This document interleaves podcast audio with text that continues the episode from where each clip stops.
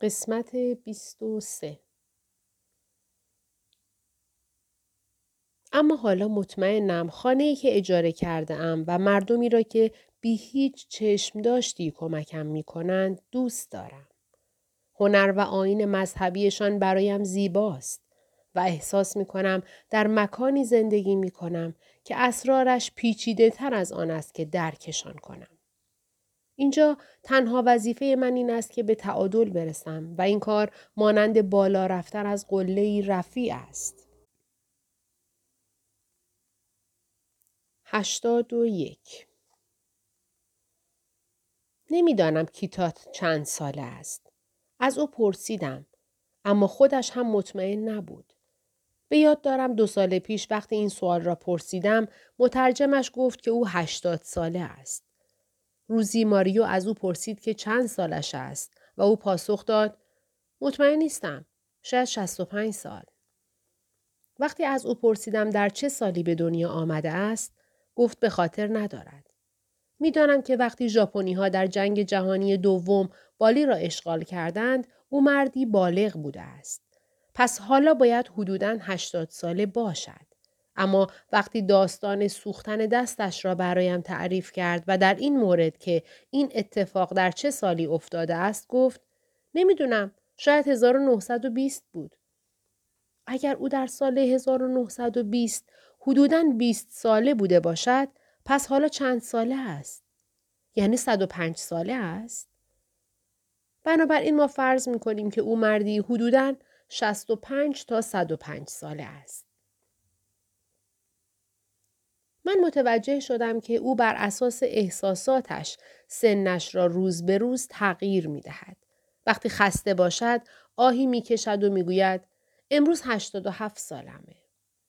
اما وقتی شاد و سرحال است می‌گوید امروز 60 سالمه.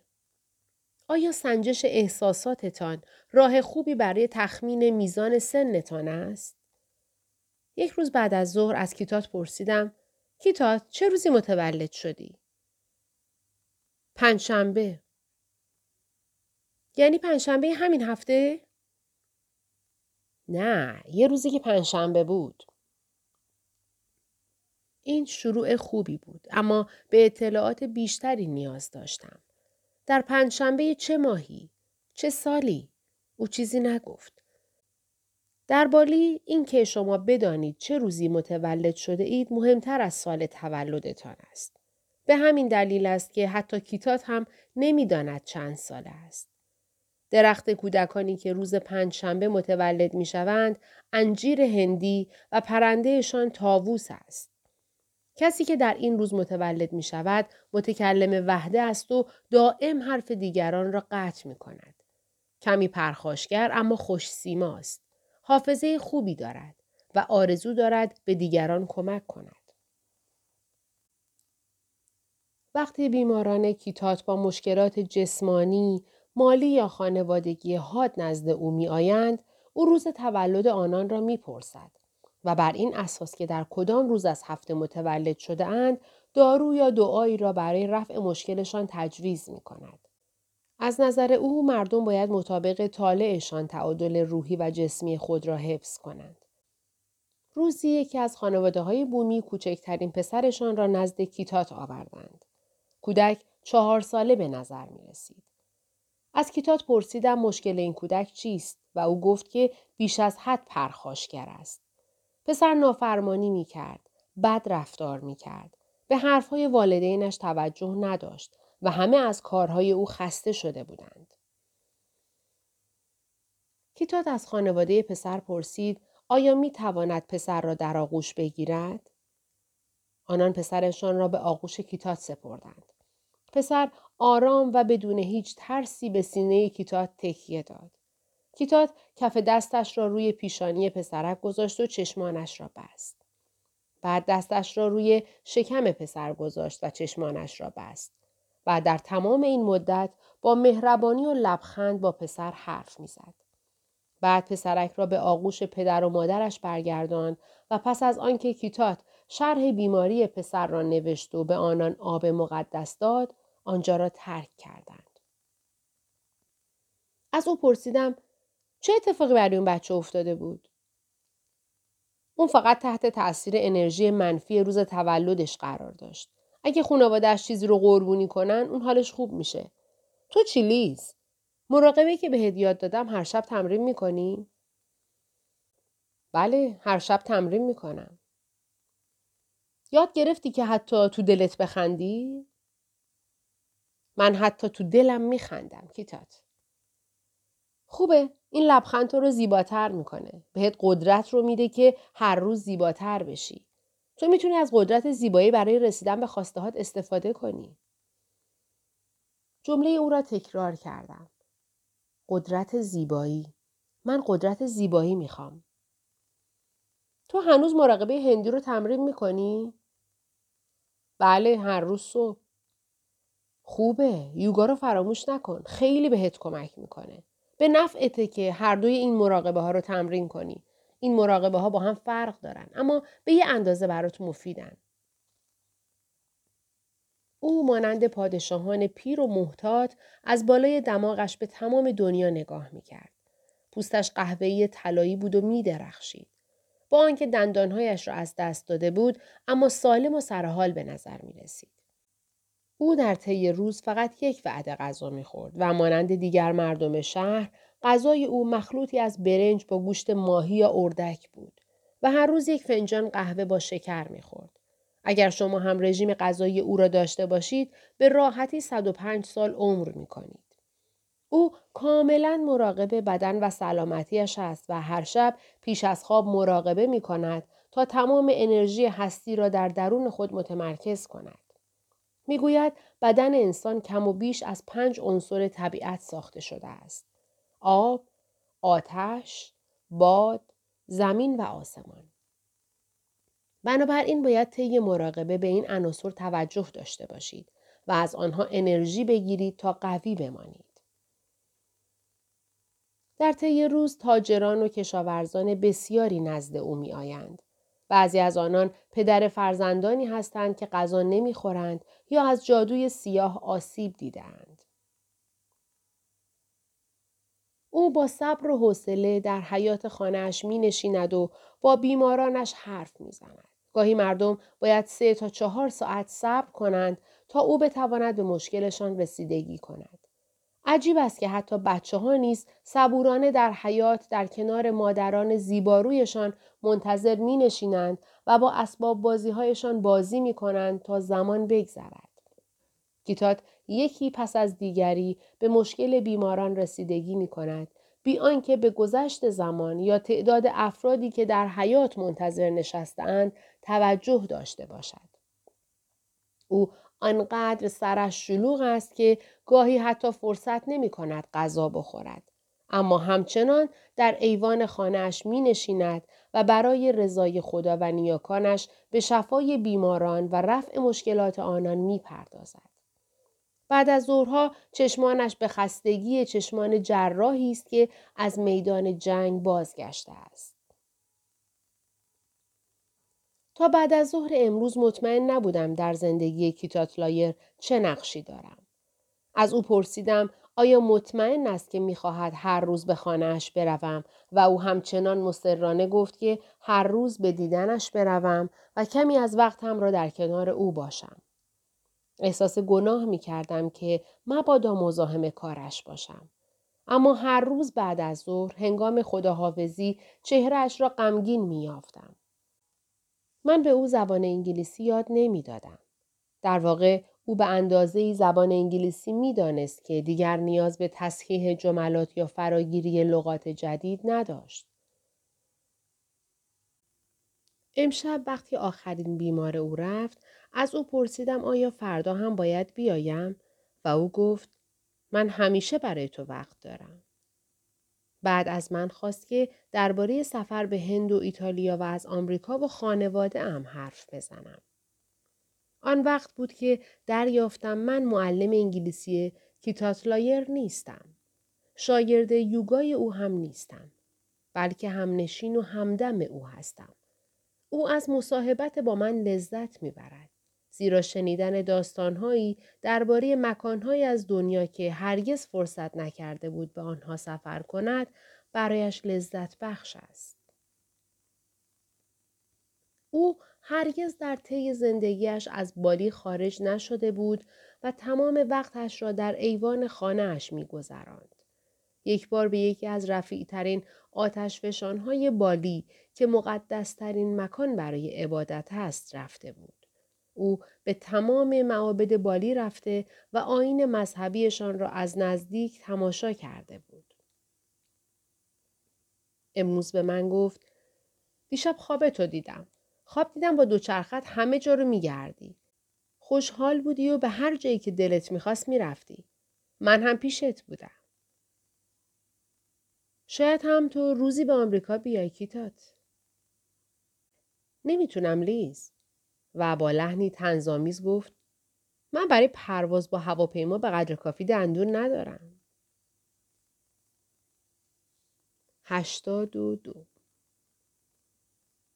نیومر همسر کیتات زن چاق و خپلی بود که در اثر جویدن تنباکو لکه‌های قرمزی روی دندانهایش ایجاد شده بود. انگشتانش در اثر ورم مفاصل ظاهری زشت و ناخوشایند داشت. از چشمانش معلوم بود زنی قرقروست. از همان دیدار اول با نگاهی ترسان به من می‌نگریست.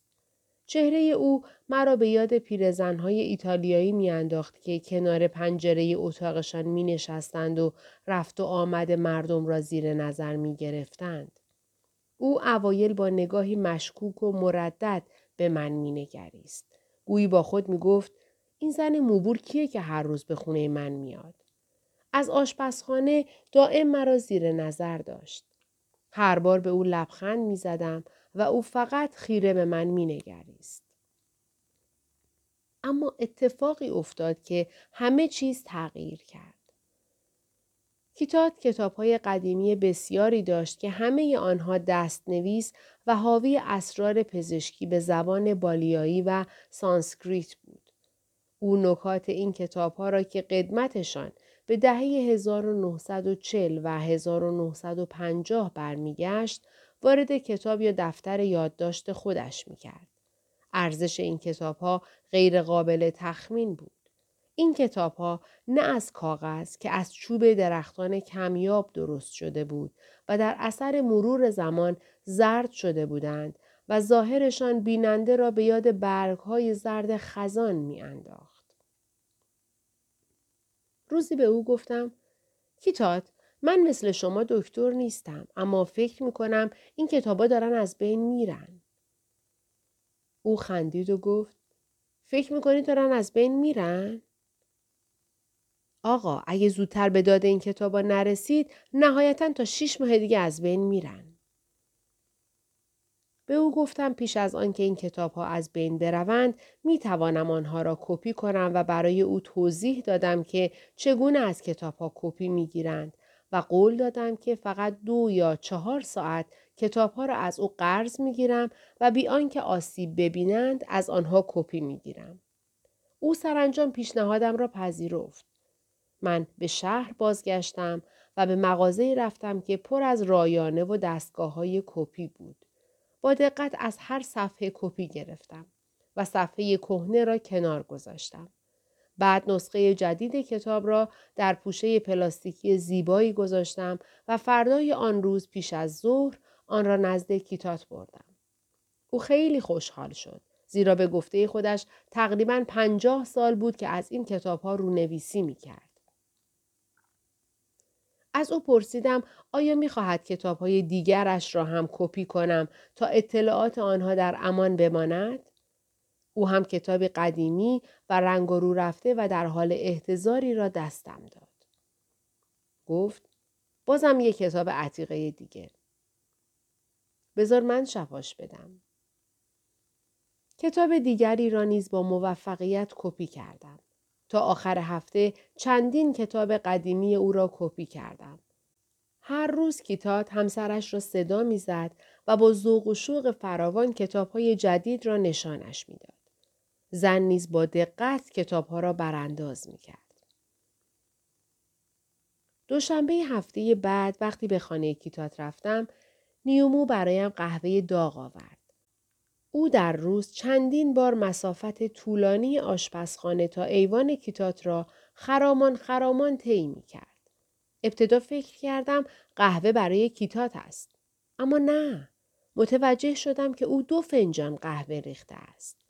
پس آن برای من بود. نیومو برای من قهوه ریخته بود. از او تشکر کردم. اما گویا از تشکر من خوشش نیامد. روز بعد او 1 لیوان قهوه با کاسه پر از شکر برایم آورد. هر روز که به آنجا می رفتم، همراه با قهوه خوراکی جدیدی برایم می آورد. دیروز در حیاط ایستادم و در حال خداحافظی با کیتات بودم که دیدم نیومو مشغول جارو زدن حیاط است و وانمود می کند به اتفاقاتی که در اطرافش می افتد توجهی ندارد. دستانم را پشت کمرم قلاب کرده بودم که او جلو آمد و با من دست داد. آنقدر محکم با من دست داد که احساس کردم استخوان انگشتانم را کاملا زیر دستش حس کرده است. احساس کردم عشق او از طریق دستش به دست من و بعد به تمام وجودم رخنه کرد. بعد دستم را رها کرد و بی آنکه کلامی به زبان آورد، بار دیگر مشغول جارو زدن حیاط شد. گویی هیچ اتفاقی نیفتاده است. در حالی که من غرق در رودخانه شادی آنجا ایستاده بودم. 83 من دوست جدیدی پیدا کردم. نام او یودی است. او اندونزیایی است. علت آشنایی ما این بود که او خانه‌اش را به من اجاره داد. او برای زن انگلیسی که مالک اصلی آنجا بود کار میکرد و مراقب املاک او بود تا اواخر تابستان از لندن بازگردد. یودی 27 ساله بود و لهجه او مرا به یاد موج سواران کالیفرنیای جنوبی میانداخت. او در جاکارتا متولد شده بود. مادرش خانه‌دار و پدرش تاجر یخچال و دستگاه‌های تهویه هوا و از طرفداران الویس بود. خانواده او مسیحی بودند. یودی در بچگی دوست نداشت کفش بپوشد و به همین دلیل بخش اعظمی از دوران کودکی و نوجوانیش را در اتاقش گذرانده بود و آنجا بود که نواختن گیتار را آموخت. تا به حال کسی را در زندگیم ندیدم که آنقدر به موسیقی علاقه‌مند باشد. او هرگز به روشی حرفه‌ای موسیقی را نیاموخته است، اما ملودی و هماهنگی در موسیقی را به خوبی می‌شناسد. دوست دارد در آمریکا زندگی کند و نوازندگی کند، کنسرت بگذارد و رویاهایش را با جهانیان تقسیم کند. وقتی نوجوان بود در کشتی نیروی دریایی کارناوال مشغول به کار شد تا به این وسیله از جاکارتا بیرون برود و در دنیای پهناور آبی سیاحت کند. کار کردن در این کشتی بسیار پرمشقت بود. او باید 12 ساعت در روز کار می‌کرد و فقط 1 بار در ماه مرخصی داشت. همکاران او فیلیپینی و اندونزیایی بودند. آنان جداگانه در قایق‌های خودشان می‌خوابیدند و از مسلمانان و مسیحی‌ها دوری می‌کردند. اما یودی به دلیل ویژگی‌های منحصر به فردش دوستان بسیاری پیدا می‌کند. نخستین باری که کشتی آنان وارد بندر نیویورک می‌شود، او با قلبی لبریز از هیجان تمام شب بیدار می‌ماند و به تماشای افق آسمان می‌نشیند. او چند ساعت بعد از کشتی خارج می‌شود و وقتی راننده آفریقایی تاکسی از او می‌پرسید دوست دارد کجا برود، یودی در جواب میگوید هر جا که دوست داری برو، میخوام همه جای شهر رو ببینم. چند ماه بعد کشتی آنان بار دیگر به نیویورک رفت و این بار یودی تصمیم گرفت در آمریکا زندگی کند. او به شهر نیوجرسی رفت و مدتی با مردی اندونزیایی که در کشتی با او آشنا شده بود زندگی کرد. در ساندویچ فروشی کار پیدا کرد و به عنوان مهاجر 10 تا 12 ساعت در روز آنجا کار می‌کرد و این بار همکارانش مکزیکی بودند، نه فیلیپینی. بعد از چند ماه زبان اسپانیایی را بهتر از انگلیسی یاد گرفت. اگر فرصت می‌کرد با اتوبوس به منهتن می‌رفت و شهر را می‌گشت. بعد در نیویورک با گروه موسیقی نوازندگان جوان از سراسر دنیا آشنا شد. او نیز به گروه آنان پیوست و مشغول نواختن گیتار شد. بعد در آن گروه با دختری آمریکایی به نام آن آشنا شد. آنان به هم علاقه‌مند شدند و ازدواج کردند. زندگی خود را در خانه‌ای در بروکلین آغاز کردند و خوشبختیشان وصف ناپذیر بود. او در زبان انگلیسی بسیار ضعیف بود و تصمیم گرفت به دانشگاه برود.